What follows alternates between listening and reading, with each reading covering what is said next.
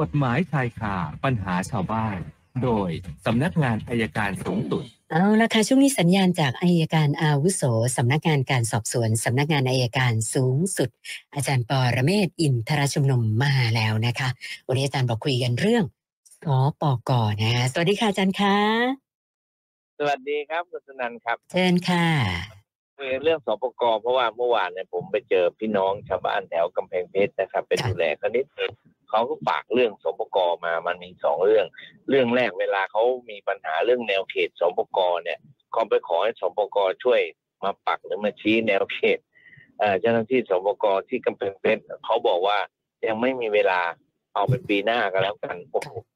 เขาก็บอกทำไมรอถึงปีหน้าอันนี้ผมบอกผมก็ไม่เข้าใจว่าแนวเขตเนี่ยออกไปดูกันนิดเดียวมันก็น่าจะรู้แล้วแล้วนะว่าเขาอยู่ตรงไหนมันทับแดนกันยังไงเพราะมันจะไปทับกับป่าไม้หรือเปล่า อันนี้เป็นความเดือดร้อนของประชาชนอันที่หนึ่งอันที่สองก็คือว่า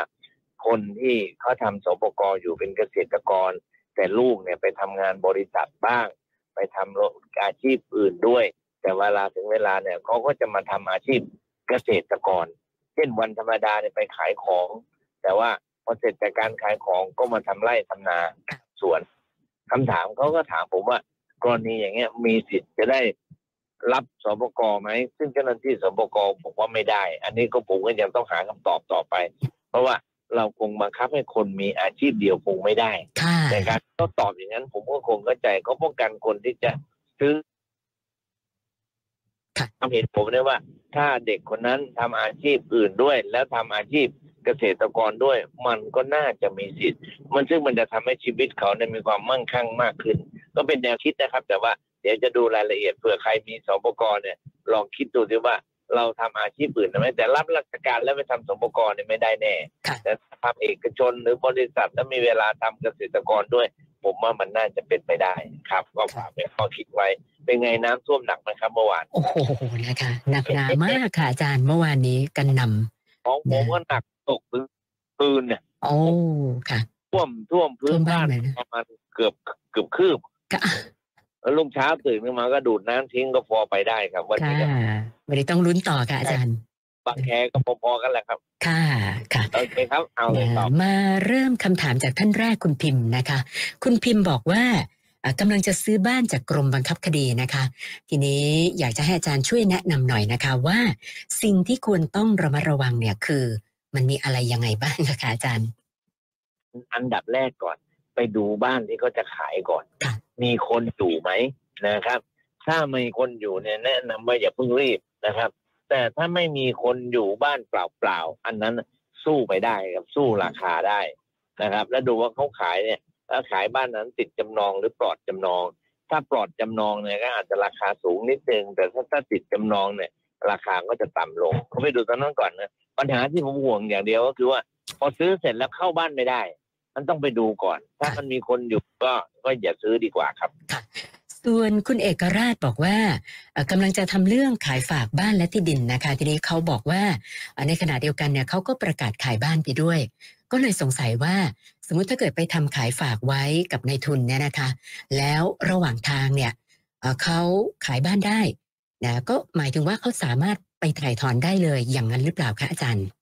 ให้ถอนได้แต่ราคามันดูราคาด้วยเนาะค่ะ เพราะว่าขายปากเนี่ยมันก็มันก็พอสมควรกับราคาที่ขายจริงอยู่แล้วล่ะ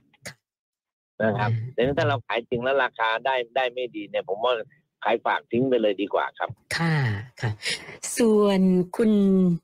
อ่านันทิดานะคะอันนี้ก็บอกว่ามีปัญหากับเพื่อนบ้านที่เขาเพิ่งจะย้ายเข้ามาอยู่ใหม่นะคะ ก็คือ นะเขาบอกว่าเดิมเนี่ยบ้านหลังนี้เป็นบ้านร้าง แล้วก็เพื่อนบ้านเนี่ยเขามาซื้อแล้วก็นิดรีโนเวทเสร็จแล้วมีการเอากระถางต้นไม้ค่ะอาจารย์ มาตั้งอยู่หน้าบ้าน ล้ำมาบนถนนในหมู่บ้านประมาณหนึ่งในสามนะคะเขาก็เลยสงสัยว่า คือหมู่บ้านเขาเนี่ย นิติบุคคลก็ไม่มีกรรมการหมู่บ้านก็ไม่ไม่แข็งแรงนะคะ ไม่ทราบว่าจะแก้ปัญหายังไงดีคะอาจารย์ ถนนถนนส่วนบุคคลหรือเปล่าอันอืเนี้ยนะมเป็นถนนในหมู่บ้านนะคะ อาจารย์ นั่นน่ะเนี่ยผมกลัวเป็นถนนส่วนบุคคลนะผู้มีอำนาจจัดการมันแทบจะไม่มีนอกจากเราจะคุยกันนะมันมันล้ำมากเกินไปขอให้ลดเข้าไปหน่อย แต่ถ้าอำนาจโดยตรงมันต้องอยู่ที่นิติบุคคลของหมู่บ้านแต่นิติบุคคลหมู่บ้านไม่ไม่มี ก็เลยจะทำอะไรมากไม่ได้นอกจากว่าคุยกันให้รู้เรื่องครับค่ะ ส่วนคุณประสงค์อันนี้เป็นกรณีอุบัติเหตุเมื่อ 3 ปีที่แล้ว อาจจะได้เป็นอุทาหรณ์สำหรับท่านอื่น ๆด้วยนะคะ คือคุณประสงค์บอกว่าเขาเนี่ยขับแท็กซี่ค่ะอาจารย์ แล้วจักรยานยนต์มาชนท้ายรถเขา ปรากฏว่าเจ้าหน้าที่ประกันฝั่งของคุณประสงค์เนี่ยนะคะ แนะนำบอกว่าให้ให้บอกว่าคุณประสงค์เนี่ยเป็นคนผิดนะนะเนื่องจากว่าสงสารคู่กรณี แล้วก็บอกว่าเดี๋ยวที่เหลือเนี่ยจัดการให้เองไม่ต้องห่วงนะคะ ซึ่งตอนนั้นเนี่ยคุณประสงค์ก็ได้รับค่าซ่อมมา ตรงจุดที่โดนชนเรียบร้อยทุกอย่าง ก็คิดว่าจบครับนะคะปรากฏว่าอาจารย์คะสามปีที่ผ่านไปนะเมื่อวานหมายสารมาที่บ้านคุณประสงค์นะคะ บอกว่าให้ไปไกล่เกลี่ยหนี้กับพรบของบริษัทกลางนะจำนวน 13,000 บาท จากกรณีอุบัติเหตุครั้งนั้นนะคะ ทีนี้เขาก็เลยโทรไปที่ศูนย์ไกล่เกลี่ยหนี้ทางเจ้าหน้าที่ก็บอกว่าให้แบ่งจ่ายเดือนละสักประมาณพันกว่าบาทก็ได้ คุณประสงค์ก็เลยขอคำแนะนำจากอาจารย์ว่ายังไงดีคะอาจารย์แบบเนี้ยเราค่ะมีประกันใช่ไหมครับรถเรา แล้วแล้วอ่าเจ้าหน้าที่เคลมประกันฝั่งเรานั่นแหละไปแนะนำให้เราอะไปยอมรับผิดแจ้งตัดประกันเลยครับ ค่ะอ๋อของเราไม่ใช่ประกันชั้นหนึ่งเนี่ยเนาะอืมแท็กซี่ไม่น่าใช่นะคะประกันประเภทสาม ผมเนี่ยแหละพูดไม่ออกเลยอืมเอ้ยทำอะไรไม่ได้เลย เพราะว่าเพค่ะราะว่าไปตกลงยินยอมเราไปรับว่าเราไปแล้วผิดเราจะไปปฏิเสธเนี่ยมันยากค่ะครับ แต่ถ้าไปศูนย์ไกล่เกลี่ยก็ต้องชี้แจงข้อเท็จจริงว่า จริง ๆ มันเป็นอย่างนี้ แล้วประกันฝั่งเราเนี่ยชื่ออะไรเนี่ย บอกเขาไปด้วย แล้วเรียกกันมาเลยทีเดียวครับค่ะค่ะ แล้วก็ตรงศูนย์ไก่เกลี่ยเนะคะอาจารย์คุณประสงค์เขาก็ไม่แน่ใจว่า เอ่อเจ้าหน้าที่ศูนย์เนี้ยเขาทำงานอย่างเงี้ยจริงหรือเปล่ากลัวว่า เดี๋ยวไปผ่อนจ่ายแล้วโดนโดนหลอกอีกหรือเปล่าเนี่ย อืม ก็ก็ไม่แน่นะคือไอ้ไอ้หลอกไม่หลอกหรอกครับ ถ้าไปในศูนย์เนี่ยแต่ว่าต้องระมัดระวังในการไกล่เกลี่ยว่าตกลงกันยังไงให้ชัดเจนครับ ค่ะค่ะนะสำหรับคนที่แบบเวลาเจอเหตุการณ์แบบนี้แล้วแล้วเจ้าหน้าที่เคลมมาแนะนำอย่างนี้อาจารย์มีข้อแนะนำอะไรเพิ่มเติมไหมคะ ไม่ไม่ควรครับ ไม่ควรครับ ถ้าผิดก็ต้องผิดถูกก็ต้องถูกค่ะแต่ช่วยเหลือก็ต่างหากดีกว่านะคะ ไม่อย่างนั้นนี่แม่เจอแบบนี้ปวดหัวนะคะนะส่วนท่านต่อไปคุณรพีพงศ์นะคะ มีผู้โดยสารร้องเรียนว่า มิเตอร์เขาเนี่ยขึ้นผิดปกติขนส่งก็เรียกไปตรวจมิเตอร์ไอ้การตรวจมิเตอร์เนี่ยไม่แน่ใจค่ะอาจารย์คุณรพีพงศ์ก็บอกว่าใช้เวลาเบ็ดเสร็จไปทั้งหมดห้าวันนะคะ เพราะว่าบ้านอ๋อ ขนส่งจะตรวจกี่วันไม่แน่ใจ แต่เขาบอกเพราะเขาเนี่ยบ้านอยู่ไกลนะเดินทางมาตรวจกว่าจะเรียบร้อยทุกอย่างห้าวันพอตรวจเสร็จปรากฏว่ามิเตอร์ปกติไม่ได้มีปัญหาอะไรทั้งสิ้น ก็เลยถามว่าเขาจะแจ้งความดำดำเนินคดีกับ ผู้โดยสารที่ไปร้องเรียนทำให้เขาเสียเวลาขาดรายได้เนี่ย ได้ไหมคะร้องได้ก็ร้องได้ถือว่ากล่าวโทษเนี่ยกล่าวเรากล่าวเท็จไงค่ะกล่าวเท็จกับเรา เป็นอย่างได้เราเสียหายได้ค่ะอยู่แล้วค่ะอ่า จริงๆ แล้วขนส่งก็น่าจะมีมาตรการอะไรช่วยช่วยโชเฟอร์ที่ไม่ได้ผิดจริงบ้างนะคะอาจารย์เนี่ยคือพี่น้องเราเนี่ยก็เสียเวลาเปล่าประโยชน์อะนะครับค่ะถ้ามันไม่ผิดปกติอะไรนั้นก็ไม่ต้องเรียกมากก็ได้ ซึ่งซึ่งดูผลการตรวจมิเตอร์ครั้งสุดท้ายเมื่อไหร่ แล้วจะไปผิดปกติมันก็คงไม่ใช่ ส่วนคุณจิตรานะคะเขาบอกว่า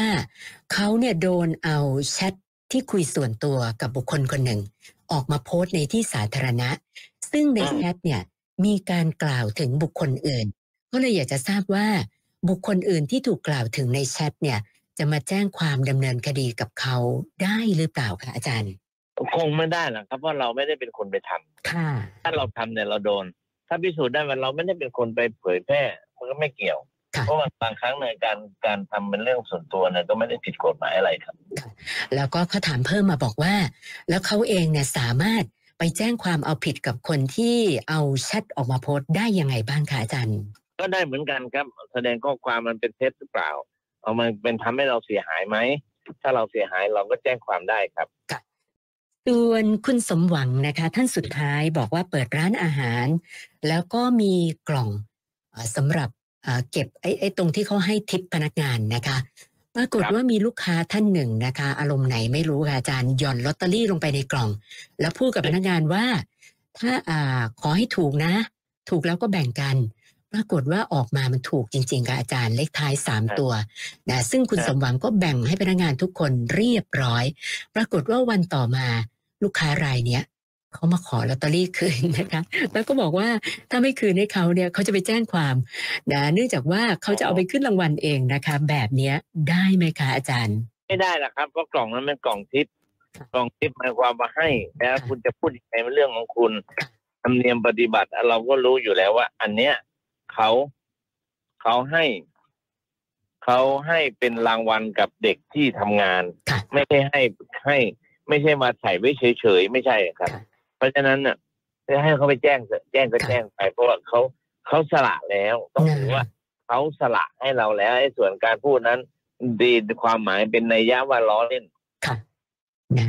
เพราะว่าวันวันที่หย่อนลงไปในกล่องนี่แหมก็อุตส่าห์พูดว่าขอให้โชคดีได้แล้วแบ่งกันปรากฏว่ามาเปลี่ยนใจซะยังไงนะคะไม่ได้ก็นะใช่ไม่ได้นะคะครับวันนี้เติมมาเจ็ดคำถามรวมกับเมื่อวานก็เป็นหนึ่งพันยี่สิบคำถามแล้วค่ะอาจารย์ พันยี่สิบขออย่าให้ตกมากเลยวันนี้ ค่ะ ยังต้องรุนค่ะอาจารย์ แต่กทมก็ออกมาเตือนนะคะน่าจะหนักค่ะ น่าจะหนัก โอเคครับเอาขอให้เราทั้งสองคนโชคดีนะไม่เยอะแต่กันทุกค่ะอาจารย์ค่ะ สวัสดีครับ ขอบคุณมากค่ะ สวัสดีค่ะ อาจารย์ปอระเมศวร์อินทรชุมนุมค่ะ